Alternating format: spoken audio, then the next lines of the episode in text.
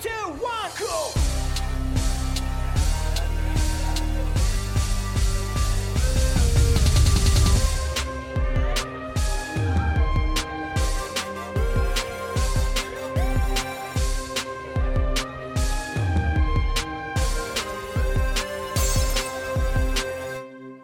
Kommunistenkneipe, der Podcast mit Paddy und Flo von Decay. Ja, willkommen in der Kommunistenkneipe. Ähm, heute mit einer neuen Folge zum leidigen Thema Krieg. Äh, es bleibt nicht aus, wir müssen drüber reden, so ist es leider. Äh, jetzt ist konkreter Anlass, dass am 17.02. die sogenannte Sicherheitskonferenz in München beginnt. Besser nennt man sie Kriegskonferenz. Ähm, was ist das? Ähm, naja, bei dieser Konferenz nehmen eigentlich so ziemlich alle wesentlichen Entscheidungsträger und auch Rüstungskonzerne teil, die Rang und Namen haben. Und eines ist jetzt schon klar, es wird dort mit Sicherheit nicht um Abrüstung, Frieden oder Diplomatie gehen, sondern um weitere Waffenlieferungen, Krieg und Aufrüstung. Es geht aber auch vor allem immer um eine Langzeitstrategie, ähm, mit der ja, in dem Fall der transatlantische Militarismus den großen Konkurrenten Russland und auch China in die Schranken weisen will und äh, ja, mit seiner wertebasierten Außenpolitik beglücken will. Ähm, also es ist jetzt aber nicht so, dass es äh, bedingungslos von allen abgefeiert wird, was dort passiert, sondern es gibt traditionell eigentlich jährlich Widerstand dagegen. Ähm, so zum Beispiel auch dieses Jahr. Und ich spreche mit jemandem, der Mitglied in einer Organisation ist, die auch Widerstand dagegen organisiert. Äh, hallo Leon von der STRJ. Ja, moin Flo, danke für die Einladung. Genau, und jetzt fragen sich wahrscheinlich einige, äh, die die STJ vielleicht nicht kennen, was ist das eigentlich? Vielleicht magst du mal ein, zwei Sätze dazu sagen, was die SDRJ ist. Ja, ich versuche mich kurz zu halten. Also die SDRJ, die Sozialistische Deutsche Arbeiterjugend, ähm, ist eben, wie der Name schon sagt, eine sozialistische Jugendorganisation, die in Deutschland politisch aktiv ist. Und bei uns ähm, organisieren sich eben äh, junge Schülerinnen und Schüler, Arbeiterinnen und Arbeiter, Azubis, äh, viele Studierende natürlich auch, mhm. die ähm, ja erstmal sich für ihre eigenen Interessen einsetzen wollen und ähm, vielleicht schon erkannt haben, dass wir dauerhaft ein anderes System brauchen, wenn wir ein Leben in Frieden und ähm, ja, überhaupt ein gutes Leben, das unseren Interessen entspricht, haben wollen. Ähm, auf jeden Fall aber erkannt haben, dass man sich organisieren muss und mhm. gemeinsam kämpfen muss, wenn man das verbessern möchte. Okay, und äh, da ist die Münchner Sicherheitskonferenz sicher auch ein, ein mögliches Kampffeld. Für jemanden, der vielleicht noch nie was davon gehört hat, ähm, fange ich mal ganz einfach an. Was genau ist denn eigentlich die Münchner Sicherheitskonferenz? Ich habe zwei, drei Sätze gesagt, aber vielleicht magst du ergänzen. Und warum ist es aus deiner Sicht wichtig, äh, dagegen zu protestieren und dahin zu gehen? Ja, also ich glaube, das äh, Wesentliche hast du eben ja schon gesagt. Also die Münchner Sicherheitskonferenz ist jetzt ja keine mm, hochoffizielle staatliche Veranstaltung oder sowas, sondern ist ja im Wesentlichen eine ähm, privat, von Privatpersonen äh, organisierte mhm. Veranstaltung, beziehungsweise nicht von Privatpersonen, äh, aber eben nicht von staatlichen Organisationen. Ähm, und das ist eben eine Konferenz, äh, bei der sich schon seit den 60er Jahren ähm, ja, so Rüstungskonzerne, ähm, Politikerinnen und Politiker ähm, und Leute, die sonst, sage ich mal, Player sind im transatlantischen Militarismus, miteinander vernetzen mhm. und austauschen. Und ähm, diese Konferenz darf man jetzt natürlich in ihrer Wirkung auch nicht ähm, überbewerten. Das ist ja generell so, auch bei irgendwelchen Gipfeltreffen. Mhm. Ist ja nicht so, dass da jetzt irgendwie die große Politik gemacht wird. Ja. Aber man darf es eben auch nicht unterschätzen. Und ich denke schon, dass solche Konferenzen eben ein Raum sind, in dem eben Austausch stattfindet, wo auch Absprachen getroffen werden. Und in der Regel natürlich Absprachen, äh, die jetzt nicht in unserem Interesse liegen, wenn dort irgendwelche mhm. Rüstungsdeals in die Wege geleitet werden und es ist natürlich auch erstmal ein Anlass, bei dem sich ähm, die Herrschenden in Deutschland oder des westlichen Blocks mhm. ähm, koordinieren können und sich quasi ähm, auch bis zu einem gewissen Grad ja, nach außen hin Geschlossenheit gegen ihre Feinde, ja. äh, die mhm. großen Feinde hast du jetzt ja schon genannt, äh, Russland, aber vor allem natürlich auch China, mhm. äh, da eben Einigkeit demonstrieren können.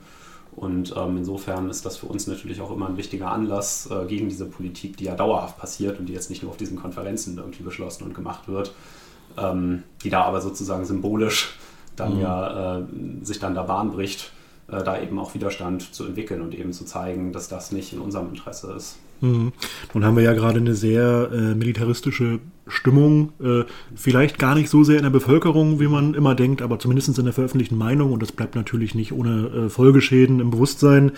Äh, wie ist das denn angesichts dieser ganzen Kriegsbesoffenheit oder dieser ganzen Propaganda-Frames, die wirklich überall rasieren, ähm, zu mobilisieren? Stößt ihr da auf Schwierigkeiten mit euren Positionen oder wie erlebt ihr das?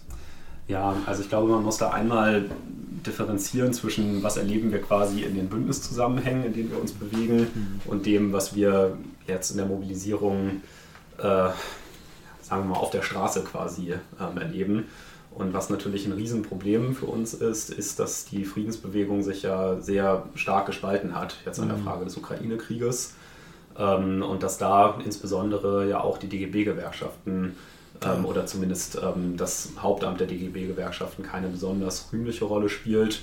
Ähm, und das natürlich dazu beiträgt, dass äh, eben auch viele Organisationen der traditionellen institutionalisierten Friedensbewegungen ähm, einfach auch ein bisschen am Schwanken sind und ähm, ja eben nicht mehr klar den Kampf gegen den Hauptfeind im eigenen Land führen, sondern eben sagen, okay, jetzt hat Russland die Ukraine angegriffen, äh, jetzt muss man da irgendwie ganz vieles neu bewerten und ähm, genau. Ich, alles ist anders. Ne? Alles so, ist auf einmal ja, anders, genau. Ja. Ähm, das, ist, äh, das ist ein größeres Problem. Was die, ja, nennen wir es mal Kriegs, kriegslüsterne Stimmung angeht, ist meine Wahrnehmung so aus meinem persönlichen Umfeld, ähm, dass das gar nicht so krass ist. Jetzt ist mein persönliches Umfeld wahrscheinlich auch nicht super repräsentativ hm. für ähm, ja, so den Durchschnittsdeutschen. Ähm, aber dennoch habe ich auch viele Leute in meinem Umfeld, die jetzt nicht nicht irgendwie politisch organisiert sind oder so. Hm. Und da habe ich halt den Eindruck, die Leute sind jetzt zumindest nicht kriegsgeil. Ja. Ähm, und es ist schon so, dass ähm, viele Leute sich auch große Sorgen machen, was eben diese Konfrontation angeht und der auch die inzwischen mehr oder weniger offene Kriegsbeteiligung Deutschlands ja. durch starke militärische und finanzielle Unterstützung der Ukraine. Ähm, genau, aber was man auf jeden Fall glaube ich, festhalten kann, ist, ähm, es gibt große Verwirrung in dieser Frage. Die äh, Friedensbewegung ist auf jeden Fall gespalten und das schwächt natürlich die Mobilisierungskraft, das ist ganz klar. Mhm. Ähm, genau. Und wie du gesagt hast, ja auch in den Gewerkschaften. Ne? Also ich habe mhm. letztens einen Aufruf vom DGB gesehen, wo, glaube ich, ich kann es jetzt nicht wortwörtlich zitieren, mehr oder weniger so argumentiert wurde, die, die notwendigen Verteidigungsausgaben dürfen jetzt nicht den sozialen Frieden gefährden. So. Also genau. es gab zwar soziale Forderungen gegen Inflation und so weiter, das dann schon noch, aber mit einer ganz klaren Ansage, das andere wird gar nicht in Frage gestellt, das müssen wir irgendwie auch managen und was weiß ich, dann gibt es ja irgendwelche progressiven Forderungen nach Besteuerung oder so, alles ja. schön und gut. Und das ist schon krass und das ist auch äh, wirklich innerhalb der Gewerkschaften, innerhalb der, also die reformistisch sind, auch eine Diskursverschiebung und keine leichte Gemengelage. Ja, absolut keine leichte Gemengelage. Und was man man schon, ähm, also was man glaube ich schon sagen kann und was sich auch immer wieder zeigt in Umfragen, die ja auch veröffentlicht werden, ja. Ähm, ist ja doch, dass ein Großteil der Bevölkerung ja eben Angst vor diesem Krieg hat. Ja. Ähm, und äh, es ja auch durchaus eine große Ablehnung oder Kritik von diesen immer weiter um sich greifenden Waffenlieferungen gibt. Ja. Was ich vielleicht auch noch wichtig finde, ist aber das, was jetzt da von vielen Vertretern vor allem äh, der Grünen zur Schau gestellt wird. Also dieser ja wirklich ähm, zur Perversion betriebene Bellizismus ja. mit irgendwelchen abstrusen Social-Media-Postings, mit ähm, Leopardblusen. Lass den Leo frei und so. Genau. Ja, das ist äh, Leo. satirisch nicht mehr zu überbieten eigentlich. Also ja. Da eine, mhm. Und da muss ich sagen, dass, also da habe ich den Eindruck, ähm, also das ist sicherlich was, was, äh, was jetzt sozusagen in der deutschen Leitmedienlandschaft ähm, relativ stark repräsentiert ist, aber was, äh, glaube ich, selbst in der Bundesregierung in in dieser auf die Spitze getriebenen Form mhm. ähm, auf jeden Fall nicht die Mehrheitsposition ist. Nee, und ich will, will jetzt nicht Olaf Scholz verteidigen, wirklich nicht. Also werde ich, glaube ich, nie machen in meinem Leben. Aber ich las neulich, ich glaube im Freitag, dass es aus Regierungskreisen gemunkelt wird, dass sogar Olaf Scholz über diesen Hardcore-Bilizismus schon irgendwie sich beschweren würde, dass das doch irgendwie nicht rational mehr wäre und einfach ja. echt stört. Also ich glaube tatsächlich, dass da teilweise grüne Vertreter auch ihre Ideologie wirklich mit der Realität verwechseln. Absolut. Das ist in der äh, Qualität auch neu. Also dass man nicht mehr nackte Interessen nur verfolgt, sondern wirklich glaubt, das Gute würde gegen das Böse kämpfen und muss obsiegen. Ich denke dann immer irgendwie Harry Potter oder Star Wars oder so, dass da irgendwas verwechselt wird. Aber es hat natürlich, nee, äh, worüber man lachen kann, hat natürlich ganz, ganz reale Auswirkungen, ganz brutale und tödliche Auswirkungen. Und bei der Sicherheitskonferenz äh, werden sicher diese Fragen auch forciert werden von, von den Kräften, die Interessen daran haben. Also ich glaube, die Grünen fühlen sich da mittlerweile sehr wohl bei solchen Konferenzen. Es ist ja so, dass ihr in einem gemeinsamen Aufruf mit der DKP kritisiert, unter anderem, äh, dass der Westen äh, weiter Waffen liefert, die Sanktionen beschlossen hat, ähm, die ja auch tödliche Folgen haben für die Bevölkerung oder brutale Folgen jedenfalls. Und eigentlich keinerlei Anstrengung unternimmt, diplomatisch wirksam zu werden. Äh, ich könnte jetzt natürlich ja kritisch fragen, äh, wäre ich kein Kommunist und ich bin mir sicher, dass diese Fragen auch hin und wieder mal kommen. Ähm, ist es nicht aber schon so, dass Russland diesen Krieg, über den wir jetzt gerade auch reden, angefangen hat? Und wäre es nicht eigentlich richtiger, wenn ihr in München oder überall vor der russischen Botschaft demonstriert, anstatt euch jetzt damit zu beschäftigen? Wieso macht ihr das nicht? Ja, also erstmal äh, kann man, glaube ich, festhalten, auch wenn das, denke ich, relativ klar ist, jeder, der sich ähm, irgendwie mal was angeschaut hat, was die SDJ zu dem Thema veröffentlicht hat, äh, geht es mir jetzt gar nicht um irgendwelche ausführlichen Stellungnahmen, sondern auch einfach um Social-Media-Postings oder so, hm. weiß, dass wir kein Fan ähm, von diesem Ukraine-Krieg sind und dass wir weit davon entfernt sind, jetzt irgendwie ähm, hier zu sagen, wir, äh, wir unterstützen den russischen Verteidigungskrieg oder sowas. Mhm. Das, ist, äh, das ist absolut nicht unsere Position. Mhm. Ähm, und dennoch ist es so, dass man ja auch einfach mal ganz nüchtern festhalten muss, dieser Krieg ähm, ist nur deswegen jetzt so ein Dauerkrieg geworden oder droht zu so einem Dauerkriegszustand zu werden, der ja andauernd ähm, auch Menschenopfer fordert, der zur weitgehenden Zerstörung auch der Ukraine äh, gerade ja. führt. Ähm, dieser Krieg würde in dieser Form nicht existieren, wenn es die westliche Unterstützung nicht gäbe, wenn die Ukraine nicht mittlerweile eines der am meisten hochgerüsteten Länder der Welt wäre. Mhm. Und ähm, dabei spielt Deutschland eben eine sehr wesentliche Rolle. Das ist ja das Verrückte. Wir waren ja eben schon bei, diesem, äh, bei dieser Berichterstattung und ja. auch bei dem, äh, äh, bei dem Bellizismus, der sich jetzt vor allem bei der äh, Olivgrünen Partei oder eben auch dann in den deutschen äh, Redaktionen und so zeigt. Mhm. Man kriegt ja den Eindruck, äh, Deutschland ist da irgendwie weitestgehend unbeteiligt und schaut zu oder so, aber das ist ja totaler Schwachsinn. Also Deutschland ist nicht. Ja, ja der, der, der, Zauderer und so, was da immer irgendwie geliefert wird, das ja. es wirklich entbehrt ja sich jeder Grundlage eigentlich. Ne? Richtig, ne? ja. also Deutschland ist äh, neben den USA und Großbritannien der Staat, der eben äh, mit Abstand am meisten mhm. ähm, die Ukraine unterstützt. Ähm, also die ähm, Klar, die USA spielen da nochmal in einer anderen Größenordnung eine Rolle, aber es ist eben jetzt nicht so, dass Deutschland da irgendwie total abgeschlagen ist. Mhm. Ähm, und von daher muss man eben sagen, ähm, wir leben hier in einem Land, das nicht so weit von der Ukraine entfernt ist. Wir leben hier in einem Land, das äh, von einem ähm, noch weiter eskalierenden Krieg zwischen äh, der NATO und Russland eben auch ja, unmittelbar sozusagen bedroht ist, ähm, auch die in Deutschland lebende Jugend mhm. im Zweifel unmittelbar davon bedroht ist, diesen Krieg dann kämpfen zu müssen. Ähm, und von daher sehen wir unsere Hauptaufgabe jetzt nicht darin, hier von Deutschland aus Putin zu kritisieren, ja. ähm, sondern eben äh, hier un der Adressat unserer Forderung oder unseres Widerstandes ist eben die deutsche Politik. Das sind die deutschen Herrschenden und das sind dann natürlich auch ähm, ist da natürlich auch die deutsche Bundesregierung. Und mhm. ähm, wir sehen einfach wenig Sinn darin, jetzt hier mit erhobenem moralischem Zeigefinger vor der russischen Botschaft zu stehen, während Deutschland äh, einen Krieg mitfinanziert und eben auch durch Waffenlieferungen quasi aktiv ermöglicht, der jetzt schon mehrere Zehntausend Menschenleben gekostet hat, leider. Ja, naja, und wo du Moral sagst, äh, es wird ja viel moralisch argumentiert, es wird aber auch vor allem äh, geschichtsvergessen und falsch argumentiert. Ähm, es ist ja ganz viel die Rede davon, dass zum ersten Mal seit 45 wieder Krieg in Europa wäre und mhm. das ist ja wirklich der totale Schwachsinn. Und ihr schreibt das auch in eurem Aufruf mit der DKP, ich zitiere mal kurz, bereits 99 führte Deutschland unter Führung des damaligen Kanzlers Schröders mit der NATO Krieg gegen Jugoslawien. Den Angriffskrieg bezeichnete er selbst im Nachhinein als völkerrechtswidrig. Hat er offen zugegeben, glaube ich, auf irgendeiner. Zeitkonferenz oder so. Wie er so ist in seiner launigen Art. ja, Völkerrecht gebrochen. Ne? An der Seite der USA warfen zum ersten Mal seit 45 wieder deutsche Soldaten Bomben auf bewohnte Städte.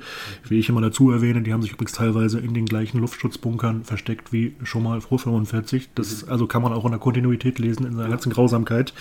Ähm, wie ist denn da so dein Eindruck? Hast du das Gefühl, das ist bekannt in der Bevölkerung oder auch in der Linken, in Bündnissen? Weil ich rede auch mit Leuten, also wohlmeinenden Menschen, die jetzt einfach gegen den Krieg sind, was man ja verstehen kann. Die sagen, ja, wieder Krieg in Europa. Und ich denke dann immer, Leute, also ordnet die Sachen doch mal richtig ein. Ich finde es nicht ganz unwichtig, die Geschichte auch zu kennen. Und wie erlebst du das?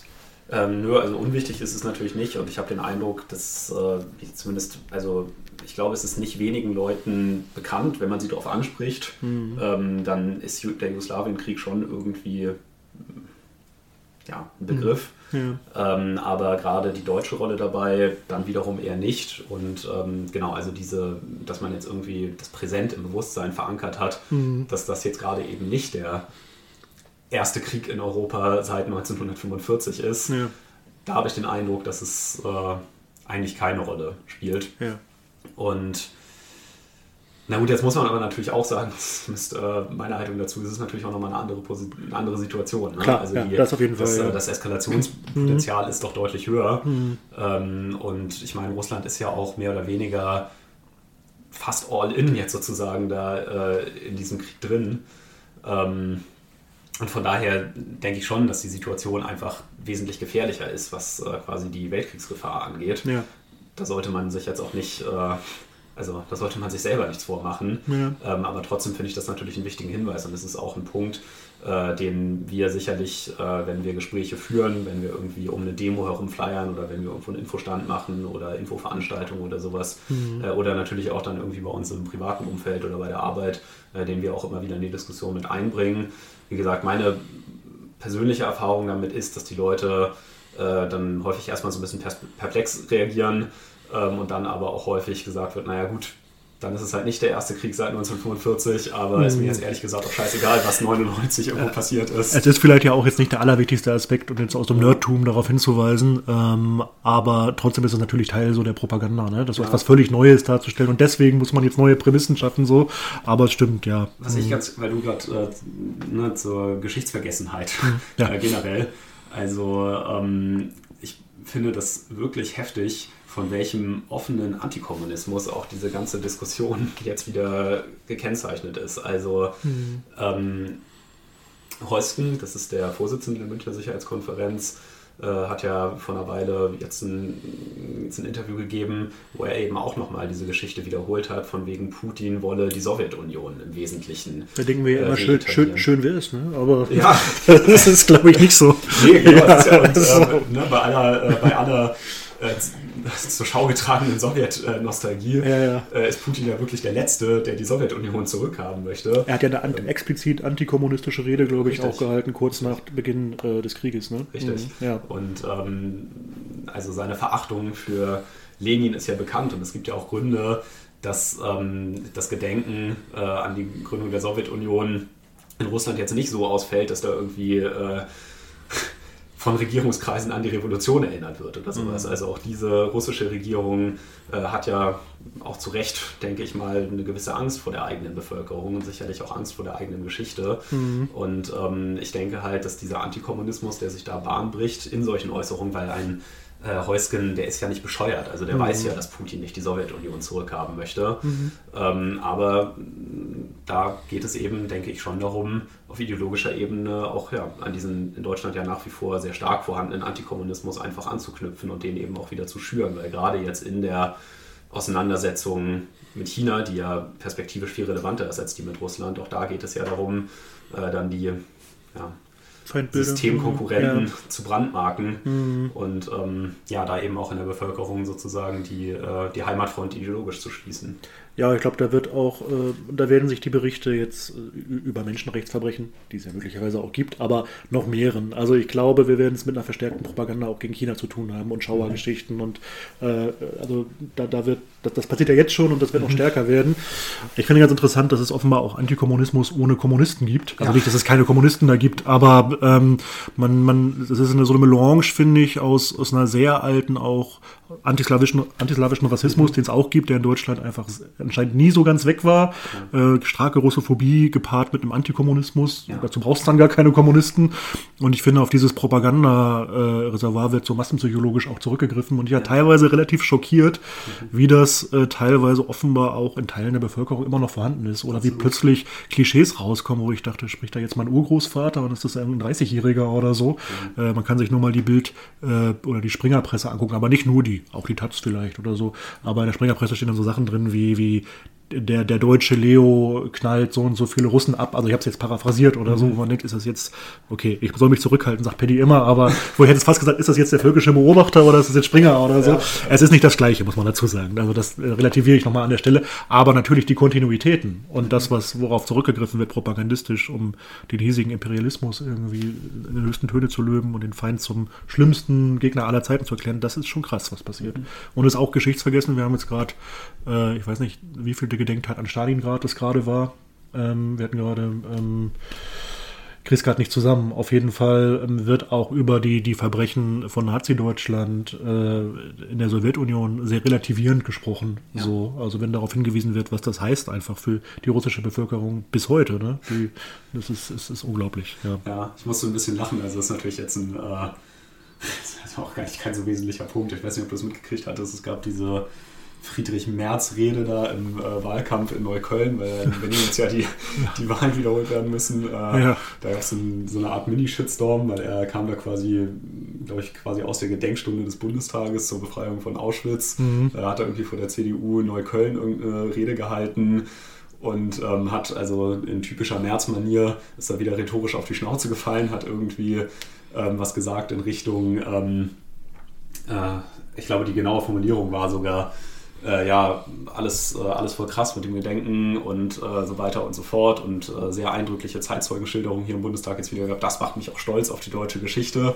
äh, worauf dann selbst in diesem, in diesem äh, Die Zeitzeugen machen ihn stolz oder was ist jetzt ja, die Aussage? Ich glaube, die Aussage war halt, war halt, ja, wir haben in Deutschland so eine tolle Vergangenheitsaufarbeitung geleistet, ja, aber okay. ein paar Leute haben es falsch verstanden, sind dann da auch empört sozusagen raus. Da gab es dann im Nachhinein ein bisschen bisschen Shitstorm. Ähm, genau, aber das war der, der Anlass, dass ich mir da irgendwie äh, eine Aufnahme von, von angehört hatte. Und ähm, lustig fand ich, wie, ähm, wie Merz das kaum über die Lippen gekommen ist, als er meinte, ja, jetzt ist es, ähm, ja, ne, jetzt äh, jährt sich die Befreiung Auschwitz durch die russische Armee. ja. Also man hat quasi, konnte quasi spüren, wie ihm, das, äh, wie ihm das Rot einfach nicht über die Lippen ging. Ja, das geht, geht vielen so und es wird natürlich auch tatsächlich versucht, die Rolle der Sowjetunion bei der Befreiung zu schmälern. Ich glaube, es gab in Berlin letztes Jahr oder was vorletztes, ich glaube letztes äh, Gedenken und äh, wurden teilweise Fahnen verboten, ich glaube ja. auch Sowjetfahnen und das wird auch mal wieder diskutiert. Und auch der Spiegel hat ja mal versehentlich, angeblich, kann natürlich sein, dass es ein Versehen war, irgendwie geschrieben, äh, Auschwitz wurde von, von den Amerikanern befreit. Und das sind so Fehler, die so passieren. Und ich weiß dann manchmal nicht, ob die Geschichte nicht doch ein bisschen umgeschrieben werden soll. Und das wird versucht. Das ja, wird versucht irgendwie. Mhm.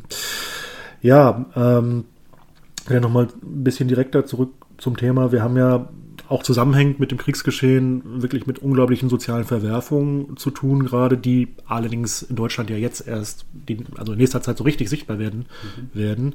Und ähm, ich glaube, also möglicherweise werden das soziale Verwerfungen sein, die so groß sind wie noch niemals zuvor in der Geschichte der Bundesrepublik Deutschland.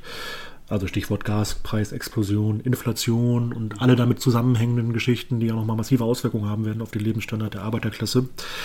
Ähm, mir ist aufgefallen, dass viele linke Gruppen sich ein bisschen davor scheuen, den Zusammenhang zwischen Friedensfrage und sozialer Frage so herzustellen. Das mag verschiedene Gründe haben.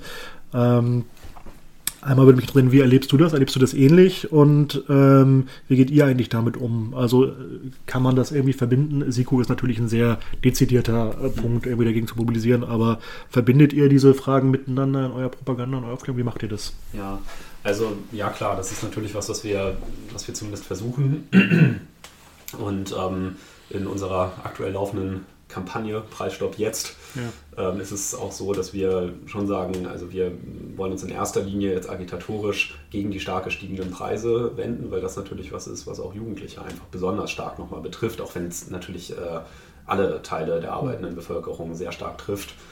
Und dabei ist es uns schon wichtig, äh, die Verbindung mit der Friedensfrage herzustellen Wobei wir, also, wobei wir schon die Erfahrung machen, dass es in den meisten Bündniszusammenhängen relativ problemlos möglich ist, zu mhm. sagen, okay, 100 Milliarden für Aufrüstung sind nicht in unserem Interesse.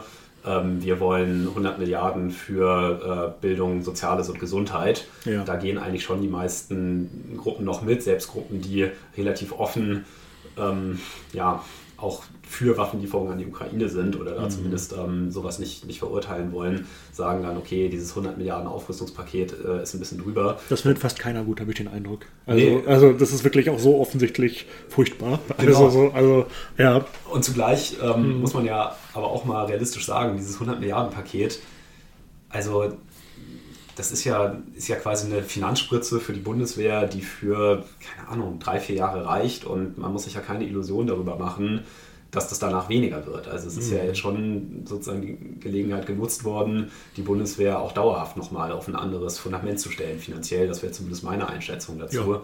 Und ich glaube nicht, dass man, wenn diese 100 Milliarden Sonderschulden sozusagen ausgelaufen sind, äh, dass man sich dann darauf einstellen kann, dass der Rüstungshaushalt irgendwie auf ein normales Niveau sozusagen zurückfällt. Der ist ja auch sowieso äh, schon seit, ähm, seit langer Zeit, äh, kennt er ja nur den, den steilen Aufstieg. nach oben. Mhm. Ähm, genau, deswegen muss man schon ehrlich sagen, also diese, diese 100 Milliarden sind natürlich für uns jetzt agitatorisch wichtig, ähm, aber man muss eben auch sagen, ähm, die Frage der Sanktionen oder des Wirtschaftskrieges. Und mhm. wenn wir uns den Wirtschaftskrieg angucken, dann haben wir tatsächlich schon fast äh, Weltkriegsniveau erreicht. Ja. Ja. Äh, vielleicht nicht nur fast. Haben wir schon. Ja. Mhm.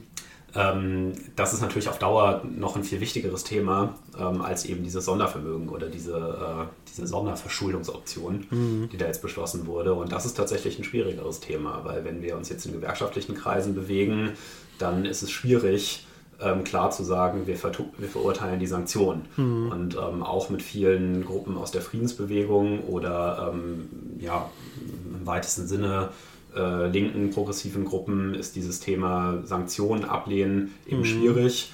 Bei einigen, glaube ich, wirklich aus einer inhaltlichen Überzeugung, weil die das falsch finden und bei anderen, weil die sagen, nee, das ist irgendwie so an den Haaren herbeigezogen und das geht doch jetzt am Thema vorbei. Ja. Uns geht es jetzt ja erstmal darum, hier irgendwie solidarisch durch die Krise zu kommen mhm. und äh, da sollen die Reichen ein bisschen mehr zahlen und so, was ja auch alles richtig ist. Ja. Aber ja, so diese klare Ablehnung von Sanktionen oder äh, ne, die Benennung des Wirtschaftskrieges, die ist dann eher schwierig.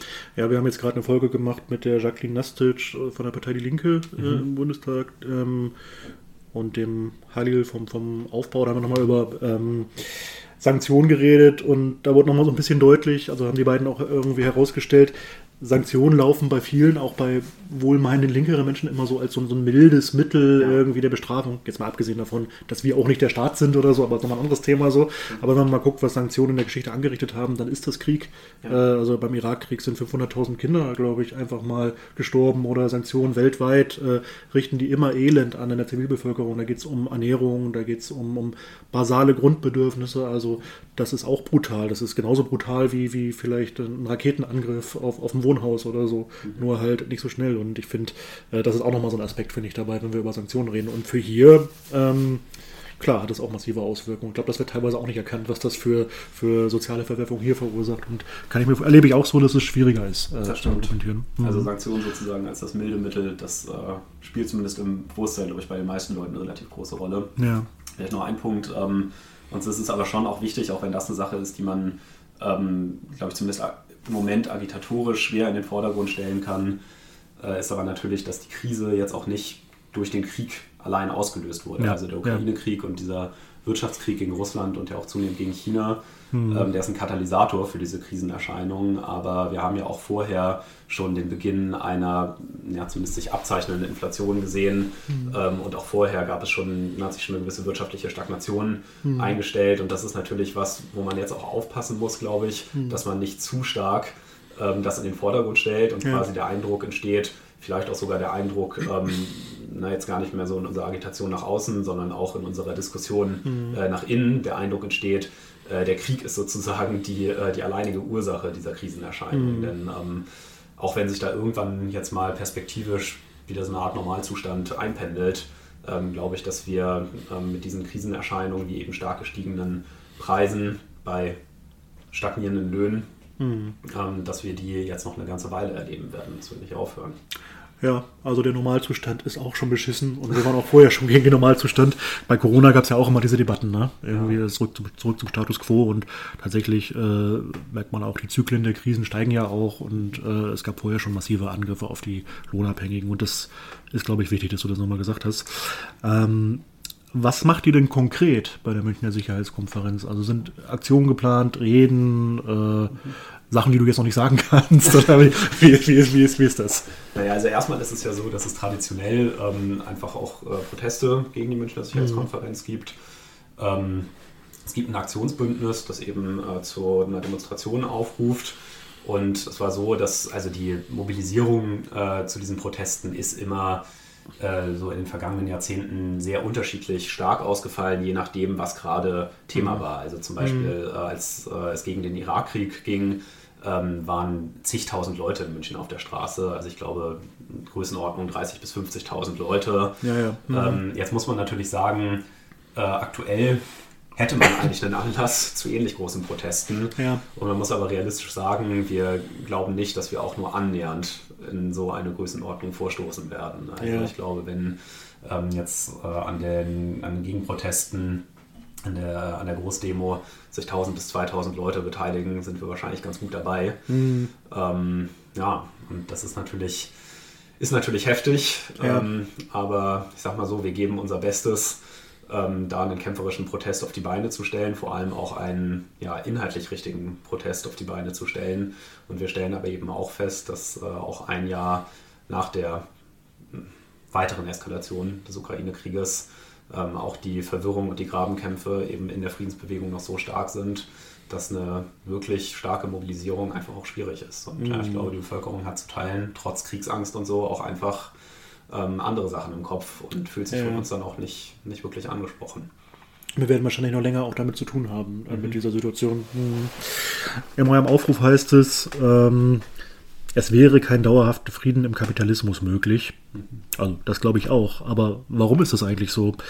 Ähm, ist es nicht eigentlich vorstellbar, dass die Herrschenden vielleicht auch aus eigenem Interesse, weil teilweise ist das ja auch nicht im Interesse von bestimmter Wirtschaftsgruppen, einfach zur Diplomatie zurückkehren und, äh, weiß ich nicht, die nächsten Jahrzehnte eher in friedlicher Koexistenz leben, so globale Arbeitsteilung und also warum äh, glaubt ihr, dass es nicht möglich ist, äh, dass eine friedliche, friedliche Entwicklung jetzt die nächsten Jahrzehnte bevorsteht? Ja.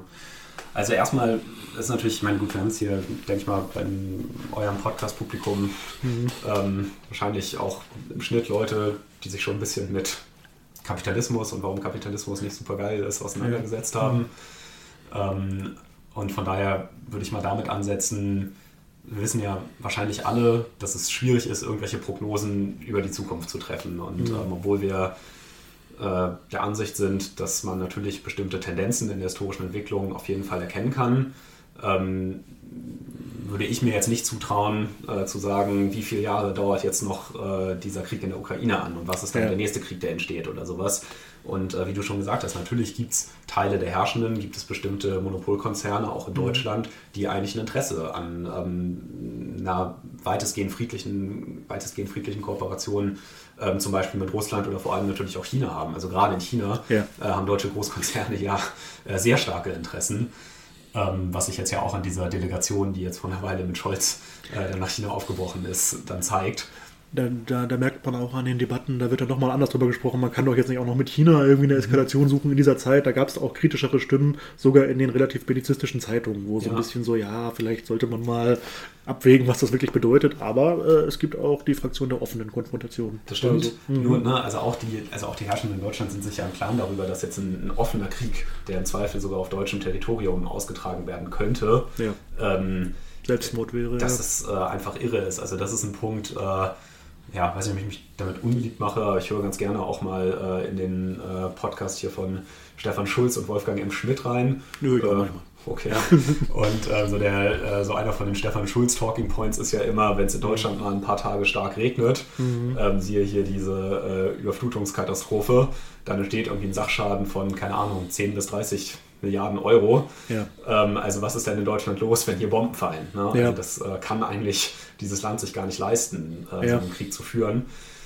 Ähm, Genau, aber zurück zu deiner Ausgangsfrage, warum ist eine friedliche Entwicklung im Kapitalismus dauerhaft nicht möglich? Es ist halt am Ende gar nicht so wichtig, mhm. ob man jetzt kriegsgeile Leute in der Regierung hat oder nicht. Also selbst mhm. wenn Annalena Baerbock wegen ihrer unsäglichen Äußerungen zum Krieg, in dem wir uns mit Russland befinden, also mhm.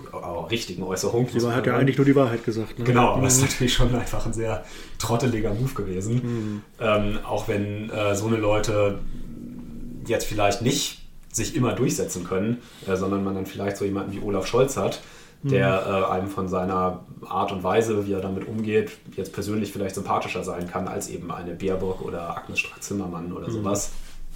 Ähm, auch der muss am Ende des Tages natürlich mit seiner Regierung die Interessen der deutschen Monopole vertreten. Und dieses ja. Interesse schwankt eben zwischen Konkurrenz und Kooperation. Und ich denke, was wir ja auch sehen, ist, dass die deutschen Monopolkonzerne, obwohl es ihnen wirtschaftlich schadet oder in Teilen wirtschaftlich schadet, gerade auch sehr geschlossen hinter dieser Konfrontation gegenüber Russland stehen. Mhm. Ähm, und letzten Endes ist das ja auch die Aufgabe, ähm, die der Staat im Kapitalismus hat. Es ist ja nicht so, mhm. ähm, dass der irgendwie jetzt nur die Geschäfte abwickelt, äh, die internationalen Geschäfte irgendwelcher Großkonzerne abwickelt, sondern der hat ja schon die Rolle, auch sage ich mal, die größeren strategischen Entscheidungen zu treffen und dann auch umzusetzen, ja.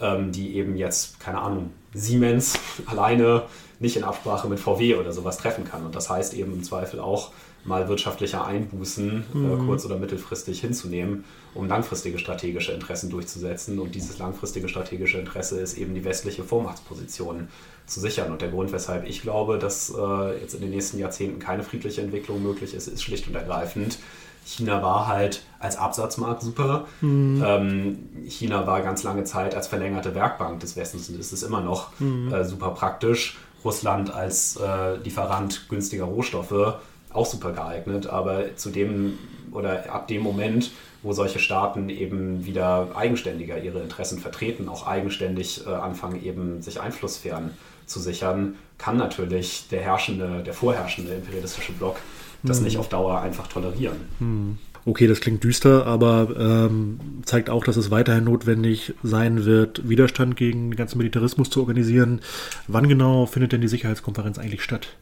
Ja, die Sicherheitskonferenz findet ähm, vom 17. bis 19. Februar in München statt. Und am 18.02. ruft äh, das Anti-SIKO-Bündnis oder das Aktionsbündnis gegen die Sicherheitskonferenz äh, zu einer Demo auf. Und wer in München und Umgebung lebt, ja, ist eben aufgerufen, äh, sich dort einzureihen. Es wird auch einen Blog äh, von SDJ und DKP und anderen geben.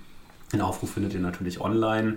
Und äh, gerade für Münchnerinnen und Müncher oder Leute, die jetzt aus, dem, aus der unmittelbaren Umgebung kommen, spannend ist äh, eine Veranstaltung der DKP am Freitag, dem 17. Februar von 19 bis 21 Uhr äh, in der Lindwurmstraße 71 unter dem Titel Für Frieden was tun. Das ist eine Diskussionsveranstaltung mit äh, Orhan Ackmann, das ist äh, ein Kandidat für den Verdi-Bundesvorstand, und dem Parteivorsitzenden der DKP, Patrick Köbele. Okay, wir verlinken auch nochmal den Aufruf. Äh, einige, die, wie gesagt, in der Umgebung wohnen, können ja vielleicht hinfahren und ich bin mir auch sicher, dass es auch andere Möglichkeiten gibt, da irgendwie hinzukommen, Gruppen und so weiter. Ja, Leon, vielen Dank für das Gespräch. Wichtiges Danke, Thema und äh, gern nochmal wieder. Ich glaube, zu besprechen gäbe es genug. Auf jeden Fall. Bis dann. Bis Ciao. dann. Liebe Kneipenfreundinnen, noch nicht wegschalten, denn wir haben eine kleine Bitte an euch. Ähm, wenn ihr uns unterstützen wollt, dann vergesst nicht, uns zu abonnieren auf YouTube oder auf Spotify. Und was ihr auch noch machen könnt, ihr habt neben diesem Abo-Button noch die Möglichkeit, ähm, auf Spotify und auf YouTube diese kleine Glocke zu drücken. Und wenn ihr das macht, verpasst ihr keine einzige Folge mehr, denn ihr werdet direkt benachrichtigt, wenn neue Folgen hochgeladen werden. Und für YouTube auch ganz wichtig für Algorithmus. Ähm, liken und wenn ihr Bock habt, auch kommentieren und ja, in allen Fällen natürlich auch gerne teilen, wenn ihr die Folge gut fandet. Und ihr könnt uns ähm, auch finanziell unterstützen. Ihr findet äh, unsere PayPal-Daten oder unsere Kontodaten jeweils in der Beschreibung. Vielen, vielen, vielen, vielen, vielen, vielen, vielen Dank für jede noch so kleine Unterstützung.